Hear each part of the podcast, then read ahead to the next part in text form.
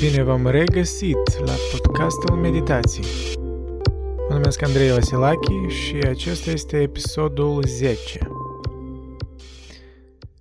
Voi v-ați gândit vreodată care-i rolul unui artist în viață? Să descrie realitatea sau să o schimbe?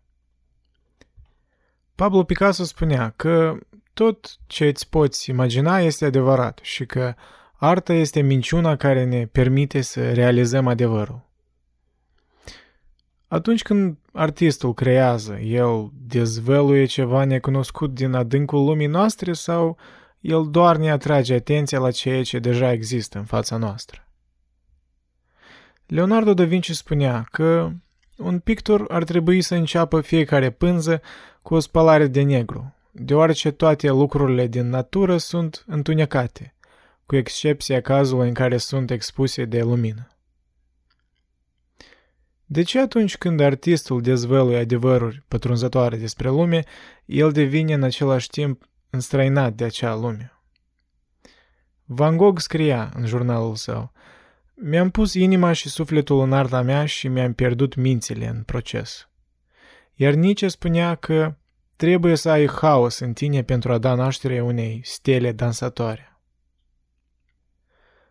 Crezi că există ceva transcendent în artă? Sau arta e doar o expresie subiectivă care descrie stranietățile minții autorului? Albert Einstein spunea că cea mai frumoasă experiență pe care o putem avea este misterioasă. Emoția fundamentală care stă la baza leagănului adevărate arte și a științei adevărate. Crezi că aceste personalități au dezvăluit ceva profund despre natura existenței prin așa declarație ambiguă? Sau erau doar niște vorbe delirante? În acest episod eu voi încerca să răspund la aceste întrebări și să vă dezvălui esența conflictului dintre viață și artă, dintre realitate și artist. Voi discuta despre scriitorul Franz Kafka și filosofii Martin Heidegger și Friedrich Nietzsche. Franz Kafka era un scriitor născut în 1883 într-o familie de evrei așchenazi de clasă mijlocie în Praga, capitala regatului Bohemiei, pe atunci parte a Imperiului Austro-Ungar, astăzi capitala Republicii Cehe. El era vorbitor de germană, ca și Nietzsche și Heidegger. Termenul kafkaiesc a intrat în limba engleză pentru a descrie situații precum cele găsite în scrisul său, ca alienarea, anxietatea existențială, vinovăția și absurdul. El e considerat pe larg ca una dintre figurile majore ale literaturii secolului 20. Opera sa, care fuzionează elemente ale realismului și fantasticului, prezintă de obicei protagoniști izolați care se confruntă cu predicamente bizare sau suprarealiste și puteri socio-birocratice de neînțeles. Martin Heidegger e un filosof german născut în 1889. El a vrut să recupereze cea mai fundamentală întrebare filosofică, întrebarea ființei, adică ce înseamnă pentru ceva să fie. El a contribuit la analize filosofice ale artei ca locul revelației adevărului. Despre el voi discuta mai succint astăzi.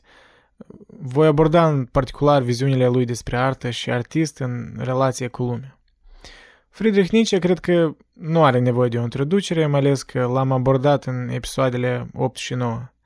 Dar succint, el e un filosof german născut în 1844 era un critic al creștinismului și un diagnostician al nihilismului. El voia să depășească nihilismul prin crearea noilor valori. Una dintre caracteristicile definitorii ale lui Heidegger de mai târziu este preocuparea pentru artă și locul său în relația umanității cu ființa. Analizându-l pe Nietzsche, Heidegger construiește o imagine a lumii în care arta, stilul de viață artistic și imaginea artistului joacă un rol important. Lumea însăși, presupune Heidegger, este doar un set dinamic de relații, proprietăți și atribute care construiesc întregul posibilității umane, deci a sensurilor și semnificațiilor umane. Ca atare, susține Heidegger, esența lumii este ascunsă și uitată, nedezvăluită în întregime, îngropată adânc sub mai multe straturi de interpretări metafizice și anxietăți religioase. Lumea artei, pe de altă parte, oferă rezoluție și dezvăluire. Ea dezvăluie câmpurile de bază ale semnificației, care sunt altfel reprimate și ignorate. Arta și modul artistului dezvăluie nu numai totalitatea semnificațiilor, ci și, în primul rând, simpla posibilitate de sens. Heidegger susține că o operă de artă dezvăluie chiar evenimentul dezvăluirii, divulgarea ca atare și nu numai tensiunea radicală care articulează în mod specific lumea referințelor și a relațiilor. Astfel, Heidegger încearcă să înțeleagă modul minuțios în care arta însăși dezvăluie acest proces al descoperirii într-o operă de artă. În acest episod eu voi încerca să aplic această concepție a lui Heidegger despre artă ca dezvăluirea ființei în ansamblu la lucrările a doi gânditori extraordinari, Nietzsche și Kafka. La prima vedere pare că acești doi gânditori n-au nimic în comun. Nietzsche este un filosof artist și distrugătorul nihilismului, iar Kafka, pe de altă parte, este un artist filosof, creatorul imaginii kafkaesc, a lumii care neagă orice posibilitate de a deveni. Nietzsche dă naștere unui om nou care se ridică din cenușa lumii nihiliste lipsite de Dumnezeu, pentru a crea noi legi și noi etici. Pe de altă parte, Kafka își torturează, fără speranță, protagoniștii, își ridiculizează naivitatea și își batjocură credințele. Protagoniștii lui Nietzsche se pot îndumnezei și pot deveni ubermenci, super oameni. Protagoniștii lui Kafka nu vor intra niciodată în poarta legii și nu vor ajunge niciodată la castelul promis. Zaratustra, cel mai predominant artist al lui Nietzsche, se recrează pe sine și este în sfârșit consolat în timp ce își dezvăluie viața în întregul său. Joseph Kay, un avocat și personaj din lumea lui Kafka, este condamnat să nu reușească niciodată, în ciuda eforturilor continue și înduioșătoare în oricare dintre misiunile sale și astfel suferă inevitabil. Însă, în ciuda acestor diferențe, cei doi scriitori împărtășesc o idee crucială. Atât Kafka cât și Nietzsche cred că modul de desfășurare a adevăratului sens al vieții și în această măsură al artei începe cu o metamorfoză totală și esențială. Nietzsche își deschide cartea pentru nimeni și pentru toți, cu înfățișarea celor trei metamorfoze, reprezentând imaginea copilului ca un obiectiv final pentru a explora viața în întregime iar novela Metamorfoza lui Kafka începe în arbitrarul unei dimineți și se încheie cu disperarea și anihilarea totală. Totuși, aceste două abordări coexistă în același timp, împărtășind același cadru de bază, care articulează nevoia unei metamorfoze pentru a explora viața în întregime. Astfel, în timp ce cele două lumi, cea lui Nietzsche și cea lui Kafka, diferă în motivare și direcție, Ambele consideră că procesul de metamorfoză sau transformare este o esență constructivă și necesară în experiența umană a vieții.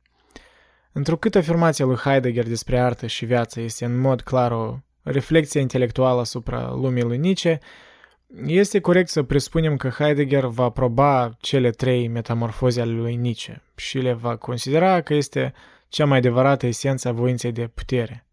Probabil negând versiunea lui Kafka, deși nu putem fi siguri.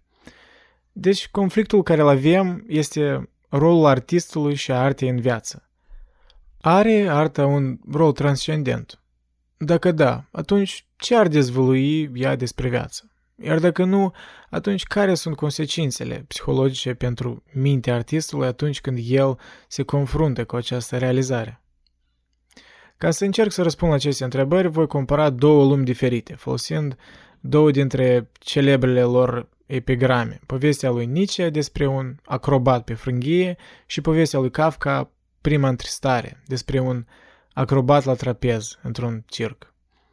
Voi încerca să vă explic concepția așa zisului salt al artistului și în cele din urmă voi concluziona ce ne-ar putea învăța, dacă este vreo învățătură, comparația dintre Nietzsche și Kafka cu privire la perspectiva lui Heidegger asupra vieții artistice. Saltul heideggerian. Cinci declarații despre artă, viață și ceea ce le diferențiază. Heidegger își construiește părerea despre natura artei în cinci afirmații esențiale. În primul rând, el susține că arta este cea mai evidentă și mai familiară configurație a voinței de putere și că arta trebuie înțeleasă în termenii artistului. El urmează afirmând că arta este întâmplarea de bază a tuturor ființelor și că este contramișcarea distinctivă a nihilismului.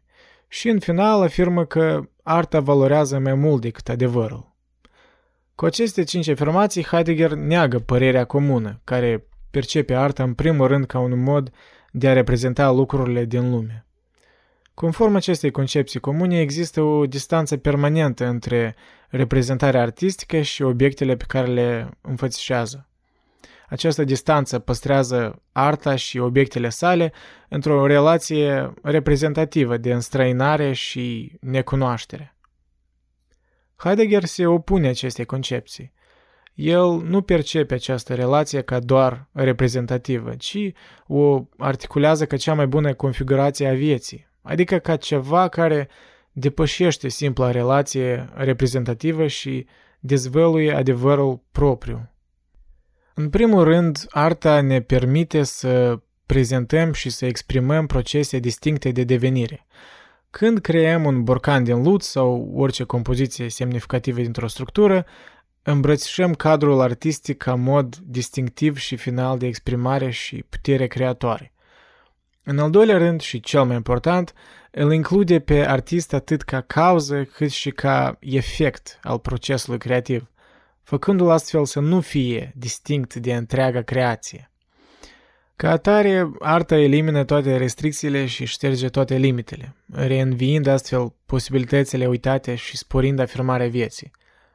Munca și viața artistului filosof este așadar cea a unui creator care nu este legat de restricțiile celor deja cunoscute, întrucât afirmarea sa creatoare se află dincolo de interpretare.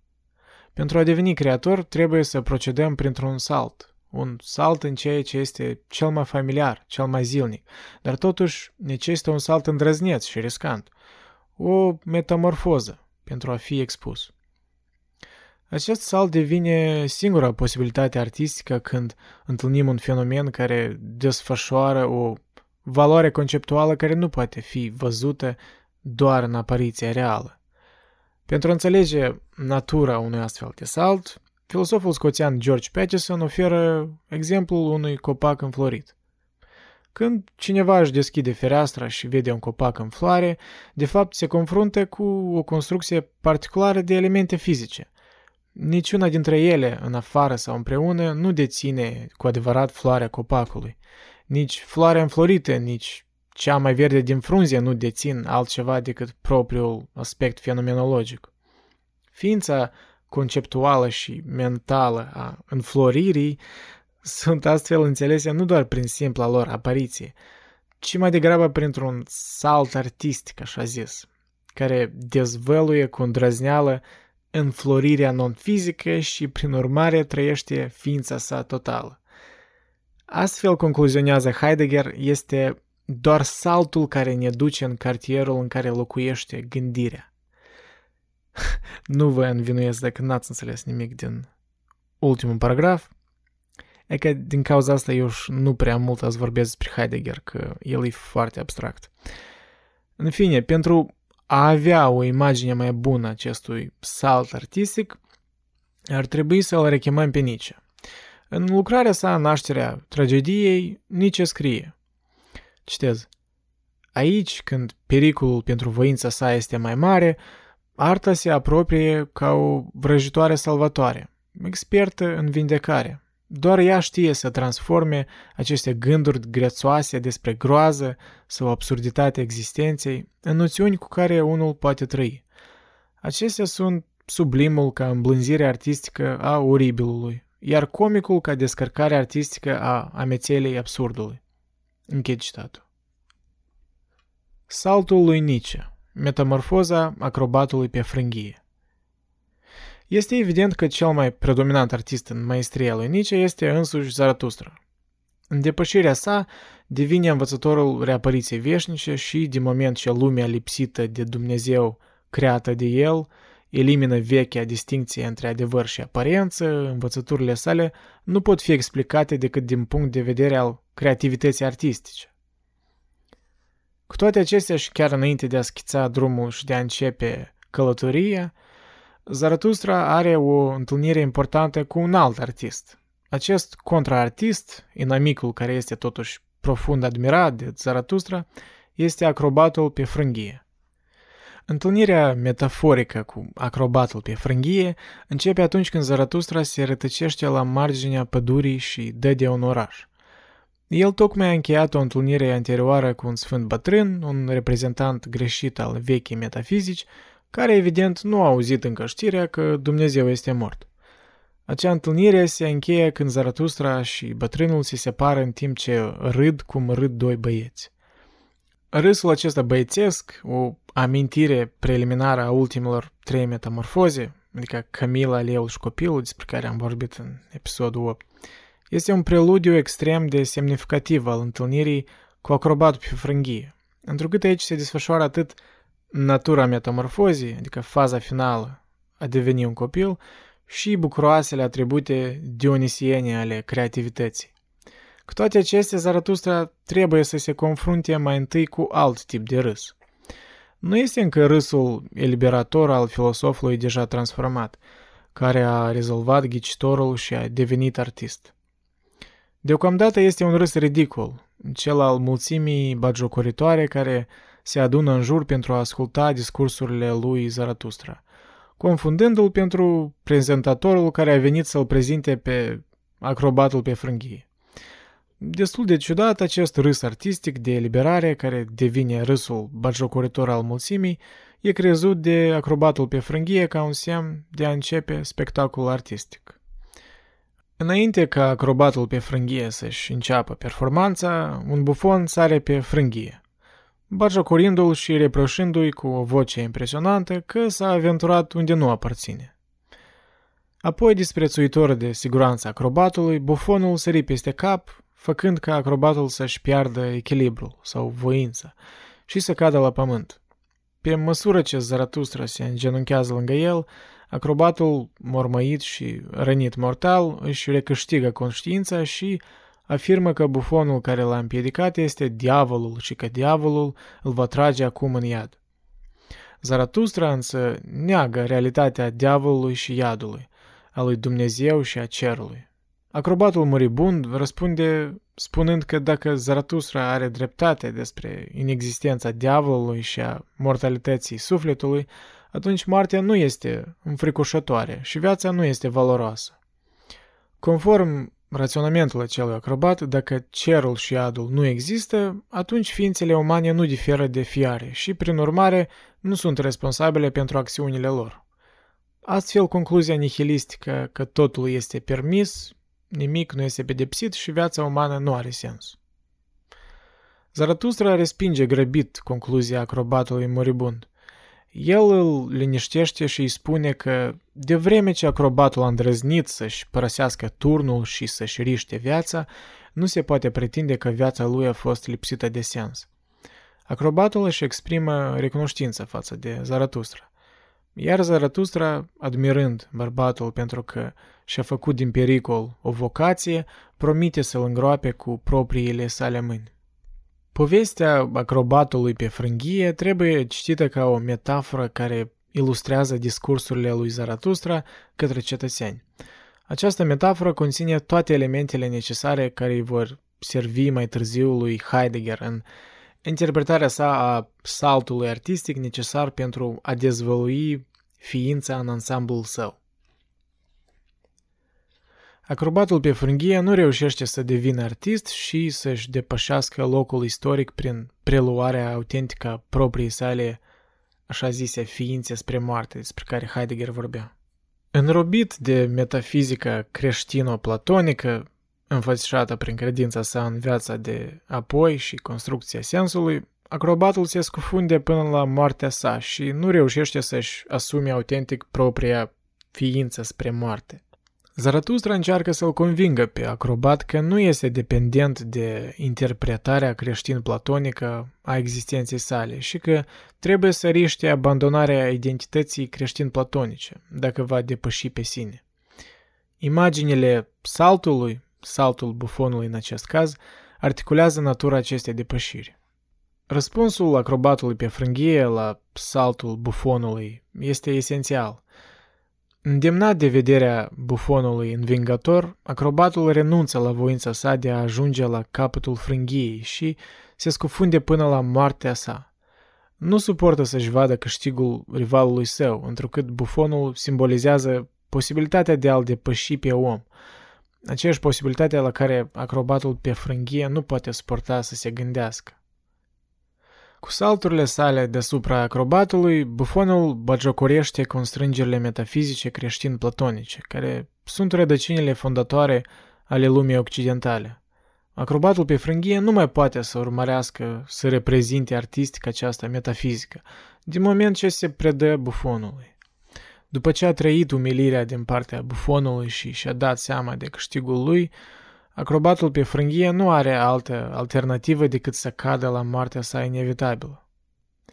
Pentru a prevala, artistul nicean nu trebuie să se supună saltului bufonic. În schimb, el trebuie să-și facă singur saltul, înfruntând lipsa de sens a existenței și afirmând cu bucurie viața în întregime. Artistul nicean nu trebuie să se reducă la râsul orașului. În schimb, el ar trebui să-și îmbrățișeze propriul râs, râsul atot cuprinzător, care ușurează povara cele mai mari greutăți. Acrobatul pe frânghie, artistul nedezvoltat și încă neiluminat, nu reușește să îndeplinească sarcina și este zdrobit la pământ de saltul bufonului. Căderea și moartea lui nu sunt altceva decât sfârșitul amar și inevitabil al vieții pe care l-a dus. Cu Zaratustra alături de el la noptieră, el contestă saltul bufonului cu unul din ai săi, schimbând săritura tragică cu propriul salt victorios. El recunoaște înțelepciunea lui Zaratustra și câștigă o înmormântare demnă. Saltul lui Kafka, metamorfoza acrobatului la trapez.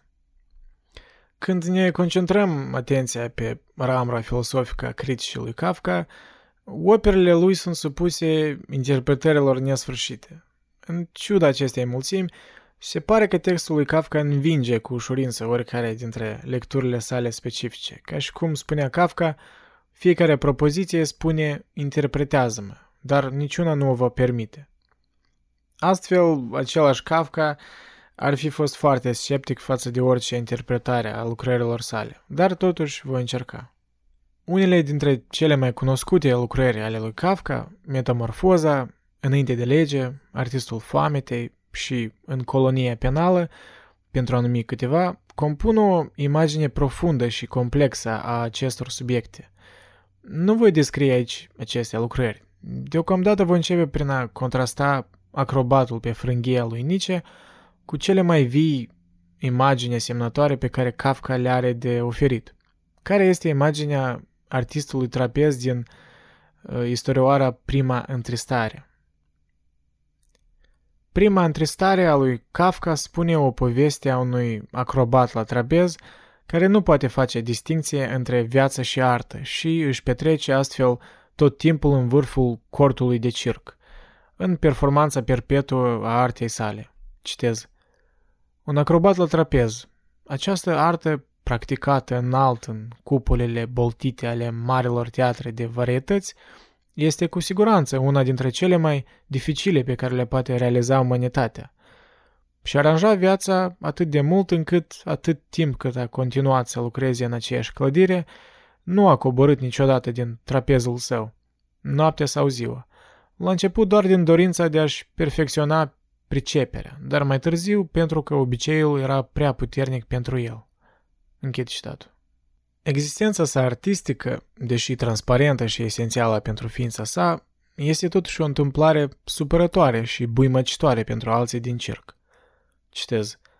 Când alte rânduri erau pe scenă, ființa lui fiind încă în vârf, care nu putea fi diseminată, s-a dovedit oarecum buimăcitoare, la fel și faptul că, deși în astfel de momente el era în mare parte nemișcat, atrăgea o privire rătăcită aici și acolo din partea publicului. Închid citat. În orice caz, citez, conducerea circului a trecut cu vedere acest lucru, pentru că a fost un artist extraordinar și unic. Și acest mod de viață a fost arta lui, la perfecțiunea sa. Închid citatul.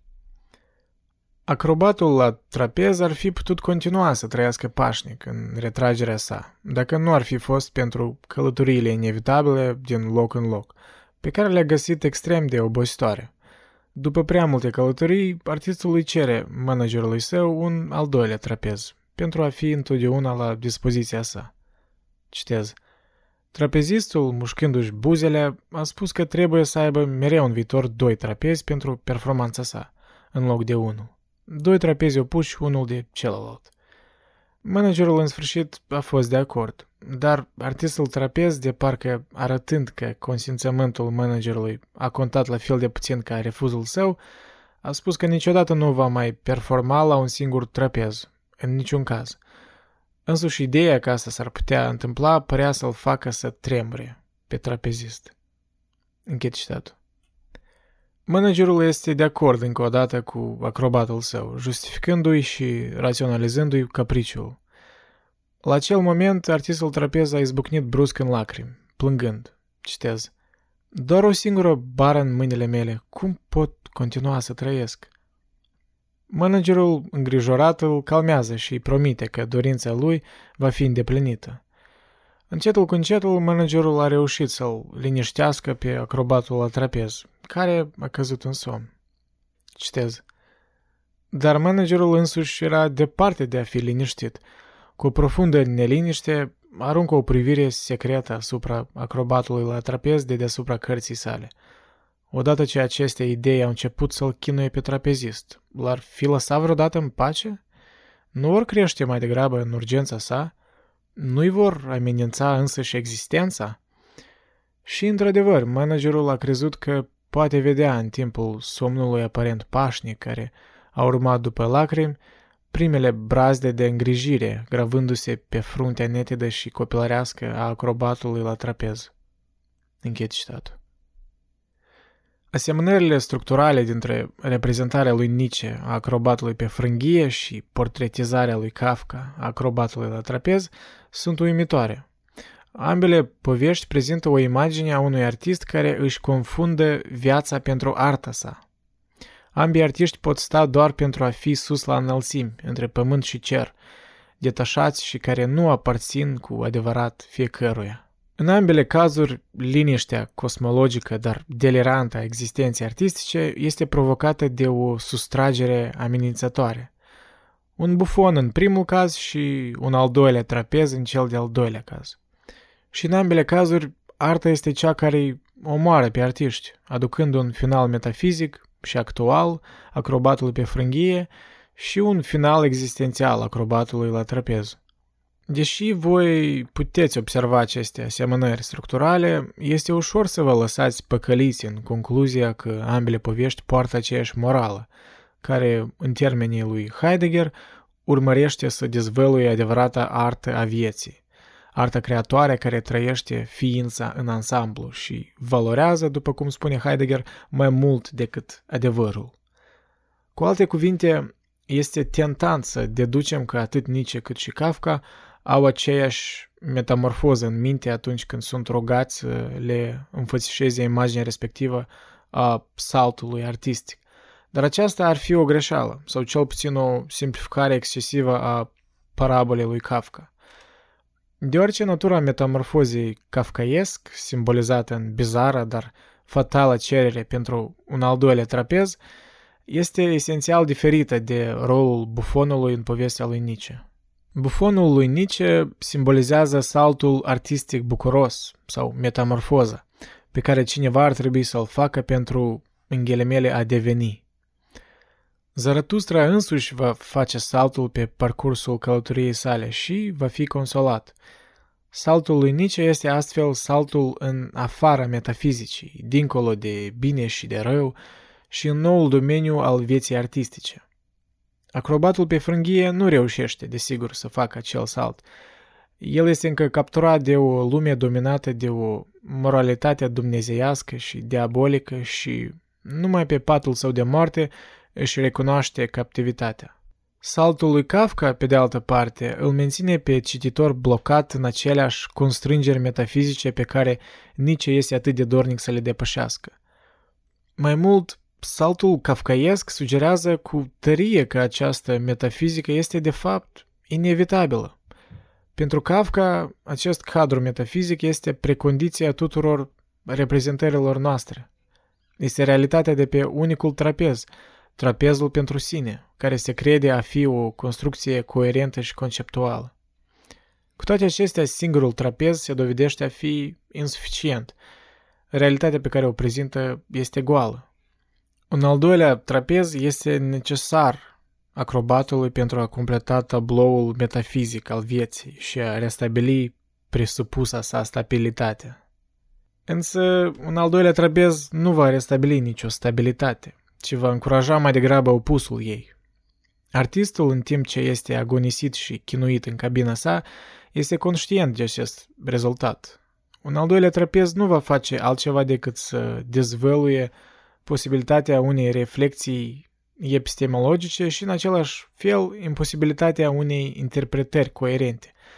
Cu alte cuvinte, o realitate metafizică care constă din doi trapezi este o realitate paradoxală care se defectează pe sine însuși.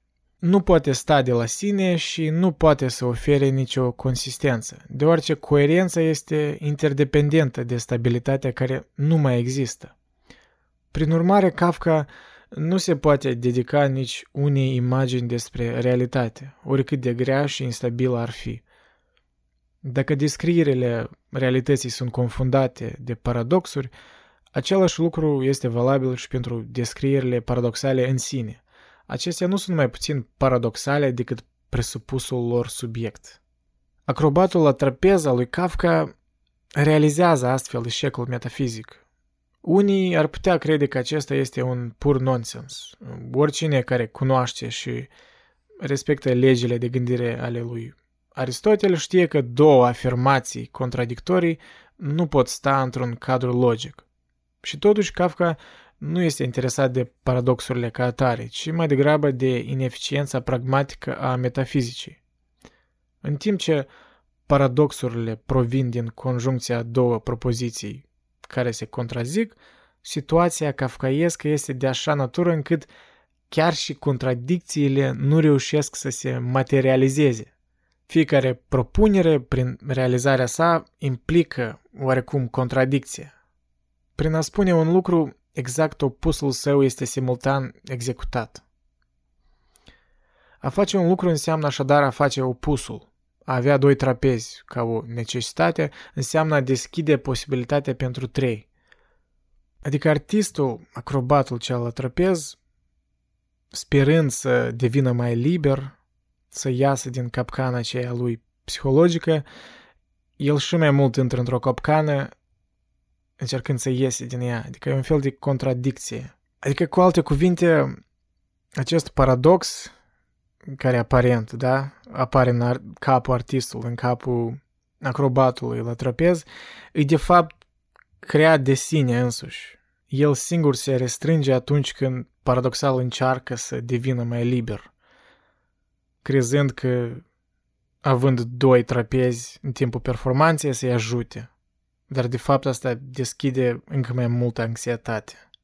Și adică această istorioară, prima întristare despre acrobatul trapez, e una destul de jalnică, unde cusăturile sunt dezlănțuiri, iar dezlănțuirile sunt cusături. Afirmarea este negație, progresul este retragere și viceversa. Această mișcare circulară este cea care dă naștere coșmarului kafkaiesc, în care fiecare posibilitate conține în sine însăși obstacolul care împiedică actualizarea ei. Diferența esențială dintre acrobatul pe frânghie al lui Nietzsche și acrobatul la trapeză lui Kafka se află în natura metafizică a lumilor lor. Pentru Nietzsche, Dumnezeu este mort și acrobatul pe frânghie trebuie să sară dincolo de metafizică. Pentru Kafka, Dumnezeu nu poate muri niciodată, dar nici nu poate trăi niciodată. Dumnezeu este absent în mod evident în scrierile lui Kafka, dar din nou fiecare afirmație care confirmă absența lui își proclamă simultan prezența. În timp ce Nietzsche solicită abolirea transcendenței de la fundamentul nostru conceptual, declarând lucrurile kantiene în sine ca fiind goale, Kafka nu a putut respecta această dorință optimistă. Într-o intrare din jurnal din 16 ianuarie 1922, Kafka se referă la trezire, percepția lumii exterioare și somn, euul interior, ca două ceasuri care nu sunt în unison. Lipsa de sincronizare între aceste două ceasuri este cauzată de faptul că interiorul aleargă nebunesc, în timp ce exteriorul șchiopătează cu viteză obișnuită. Inevitabil această lipsă de sincronizare aduce rezultate tragice. Citez. Ce altceva se poate întâmpla doar că cele două lumi se despart și se despart, sau cel puțin se ciocnesc într-o manieră fricoasă. Închid citatul. Știți, eu îmi amintesc vara aceasta când am fost prima dată în Praga pe trei zile, orașul unde Franz Kafka s-a născut și a trăit majoritatea vieții. Îmi amintesc trotuarele vechi, străzile pline de cehii locali și șturiști în întreaga lume. Îmi amintesc bisericile gotice care stăteau acolo sute de ani, piața din centrul orașului vechi, un loc deschis și mare unde erau artiști de stradă fel de fel, de la actori de comedie până la muzicieni, cum toți se îmbulzeau lângă ceasul astronomic, care a fost instalat tocmai în 1410, clopoțelele căruia suna la fiecare oră fixă până în ziua de azi. Berea staropramen făcută chiar pe loc, înghețatele gustoase puse în conuri din aluat, târdelnic se numeau, chiar erau la fiecare colț. Prima impresie când am călcat pe podul Charles sau Karlov Most, construit în 1357 deasupra râului Moldau, cum e numit în germană, sau Voltava, cum îi spune în cehă. O priveliște incredibilă, atâtea sculpturi pe ambele părți ale podului, păstrate în întregime până acum, o trupă de jazz cânta alături mai departe, un domn cânta la acordeon, având o acompaniere orchestrală care răsuna dintr-o boxă. Vântul rocoros îmi netezea obrajii. Ne pornisem pe partea de vest a orașului, ți minte, trecând podul. Pe urmă ne-am ridicat în deal, străzi înguste, nici nu știu cum încăpeau mașinile pe acolo. Era spre apus, ne îndreptam spre castelul Praga, construit în secolul IX, cel mai mare castel din lume, citisem apropo. Și, bizar, reședința președintelui Cehiei. Not too bad, mă gândeam, e că asta înțelege oficiu. Am ajuns aproape în vârful dealului. În urma mea, dacă întorceai capul, vedeai întreaga Praga, parcă neatinsă de secole, parcă te transportai sute de ani în urmă. Ajung în vârf și când colo se aude muzică clasică. Pf, am dat de un concert lângă castel. Erau mii de oameni, care în picioare, care așezați pe jos, ascultând acel concert. Era unul din momentele astea rare când totul se conectează spontan și pur și simplu e viu. Apusul soarelui, muzica clasică, vântul răcoros de vară. Un moment sublim. Nici nu știu prin ce cuvinte să-l descriu. În ultima zi înainte să plec din Praga am fost la muzeul lui Kafka, un loc din partea de vest a râului Vltava. N-am văzut alt muzeu făcut cu atâta atenție și dragoste doar pentru un singur scriitor. Era clar că cehii și în special cei din Praga îl îndrăgeau pe Kafka. Citisem scrisori personale, detalii biografice care nu le știam. Erau și niște instalații cu referințe la unele novele. Era o atmosferă pur kafkaiască, bizară, înstrăinată, dar și înțelegătoare, liniștită. Pe un perete era o hartă veche a orașului Praga, cu un traseu anumit evidențiat pe ea. Era traseul lui Franz Kafka, pe care îl făcea în fiecare dimineață când pleca la școală fiind copil. Pe un minut mi-am imaginat că sunt în locul lui, transpus o sută de ani în urmă, în cartierele vechi a orașului, admirând măreția lui, dar fiind atât de înstrăinat de el în același timp. Un paradox trăit o viață întreagă. Kafka a studiat legea ca să devină avocat și, deși acest domeniu nu l-a încântat, i-a oferit o serie de posibilități în carieră care l-au încântat pe tatăl său. În plus, legea a necesitat un curs mai lung de studiu, oferindu-i lui Kafka timp să ia clase în studiile germane și istoria artei. După ce a terminat studiile juridice, a fost angajat la o companie de asigurări, forțându-l să retrogradeze scrierea la timpul liber. Un fapt nu prea cunoscut, dar Kafka e creditat cu dezvoltarea primei pălării civile pentru accidente pentru lucrători, în timp ce era angajat la Institutul de Asigurări.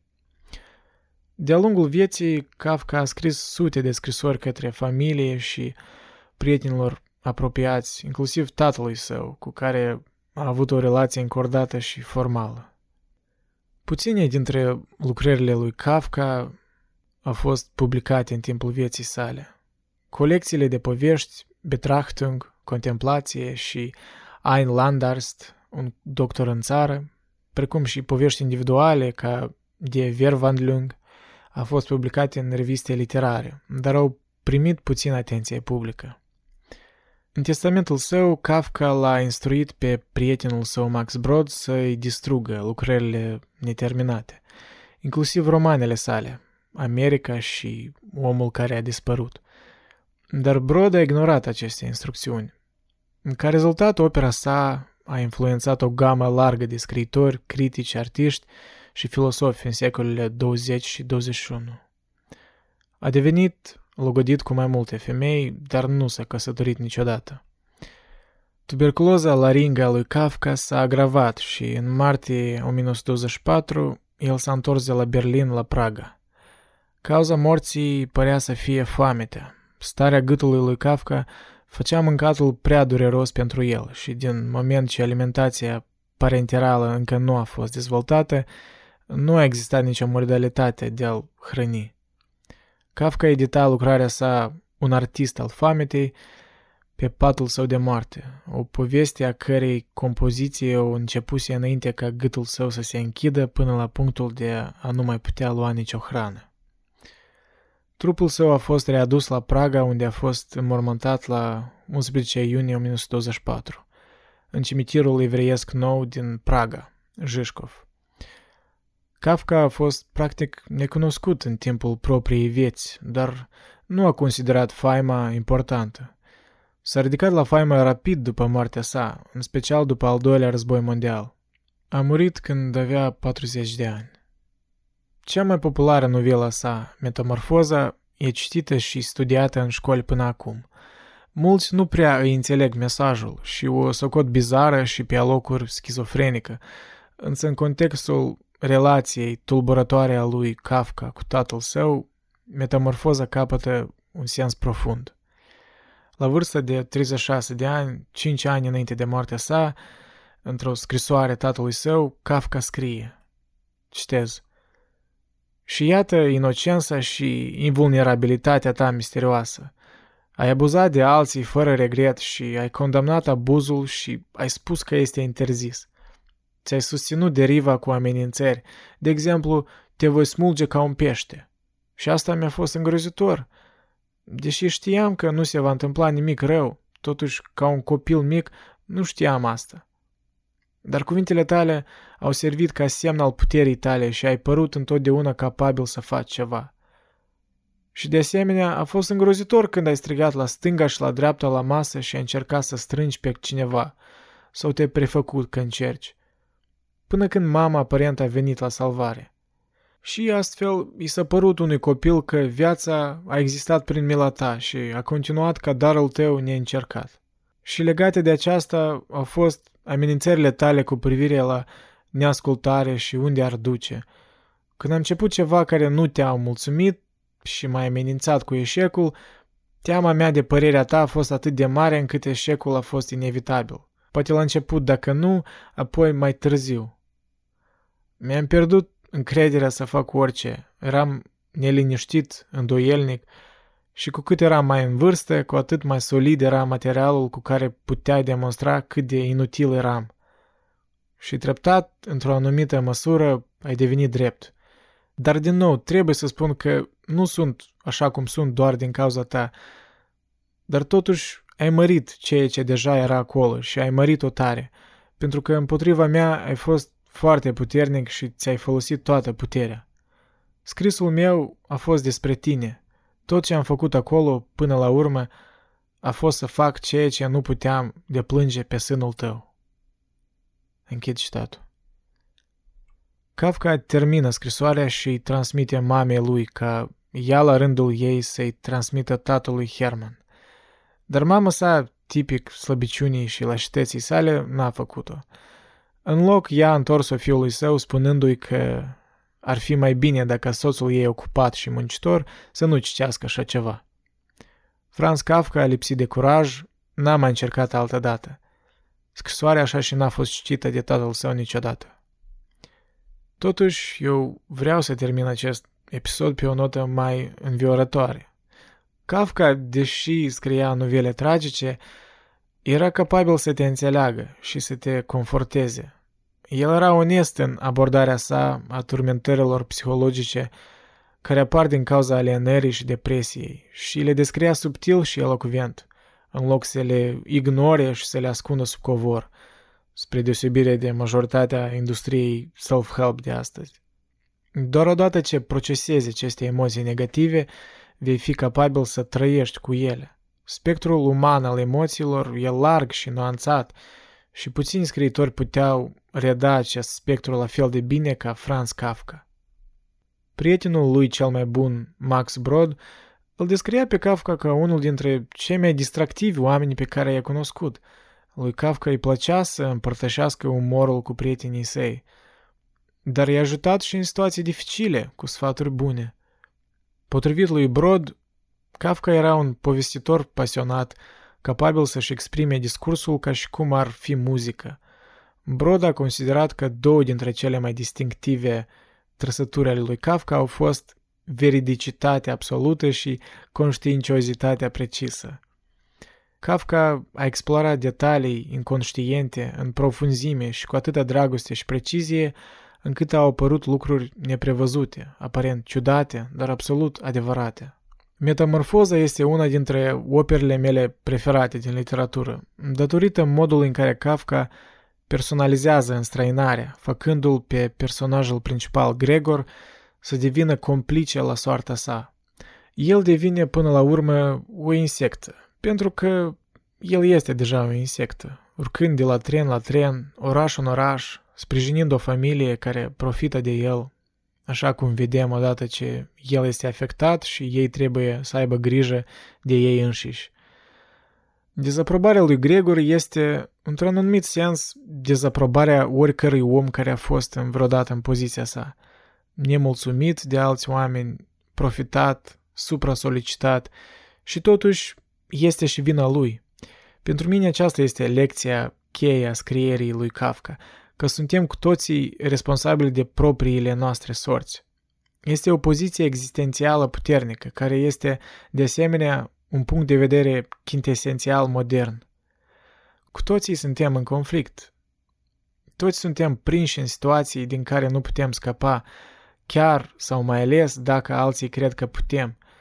Și Kafka rămâne cel mai mare cronicar al acestei ambivalențe, tocmai pentru că a înțeles-o. La fel ca și modul în care modernitatea oferă puține oportunități pentru rezolvarea acestei probleme. Mulțumesc de atenție și ne vedem data viitoare. Pa, pa!